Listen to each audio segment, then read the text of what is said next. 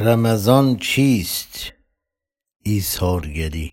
روزه کدام است از خودگذشتگی؟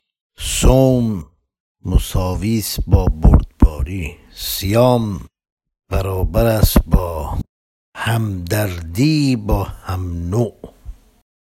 فطر. دارای پیام مهمی است.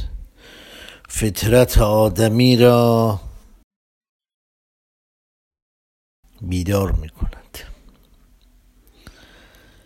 تا به فطرتش بازگردد. در زندگی ماشینی معنویات کنار گذاشته شد. اهم معنویات عدالت است. عدالت یعنی نبود تبعیض. زدودن ظلم. مساوات در جامعه جهانی. برابری در تقسیم اموال کره خاک.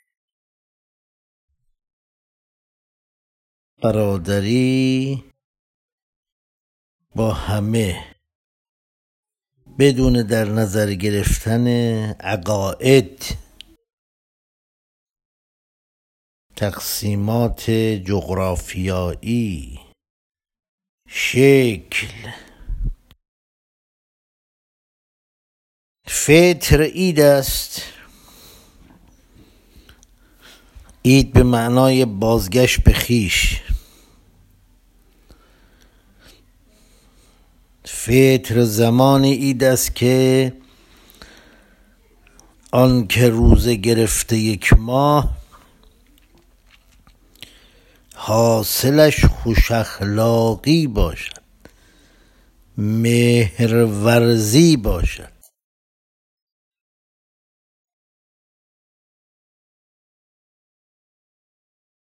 آموخت روزه که نخور نمی‌خورد تا درد گرسنگان را حس کند. الان که به پایان ماه رمضان رسیدیم فطر آمده. اکثرا از کسانی که باور دارن عید فطر رو در شادی و شعفن که عید است. پایان یک ماه بندگی است اما در عید فطر محاسبه لازم است. معاینه احوال مطالعه یک ماه زندگی. که آدم متعبد در این ماه چه کرده؟ عبادت خشک غیر سازنده و روبنایی به درد نمی‌خورد. شارع هدفش از بنا کردن مدرسه ای یک ماه به نام روزه آن بوده است که انما المؤمنون اخوه شکل بگیرد. وقتی که حس برادری در بین یک و نیم میلیارد مسلم باشد کینه و بغض و اداوت و دشمنی کنار می از تو خونه ها باید شروع کنن. آمار سنگین طلاق بیمهری زوجین به هم دیگه. درگیری های منجر به فراری دادن بچه ها از منزل. این نقطه آغاز است. بعد میره تو جامعه.